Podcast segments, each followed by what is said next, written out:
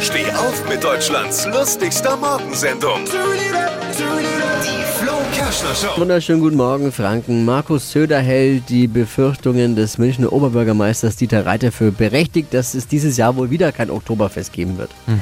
Ich hätte nur noch eine Idee, die ein Oktoberfest doch noch sinnvoll machen würde. Man entwickelt mhm. einen Impfstoff, den man im Bier auflösen kann. Zack, alle geimpft. Wusch. Ja, aber zweitausendzweiundzwanzig, sagt Markus Söder, soll es wieder eins geben. Mit dem kleinen mhm. Unterschied, dass die Maß Bier dann wahrscheinlich dreißig Euro achtzig kostet. Oh Gott. Was hat Flo heute Morgen noch so erzählt? Jetzt neu. Alle Gags der Show in einem Podcast. Podcast Flo's Gags des Tages. Klick jetzt, hitradio n eins punkt de.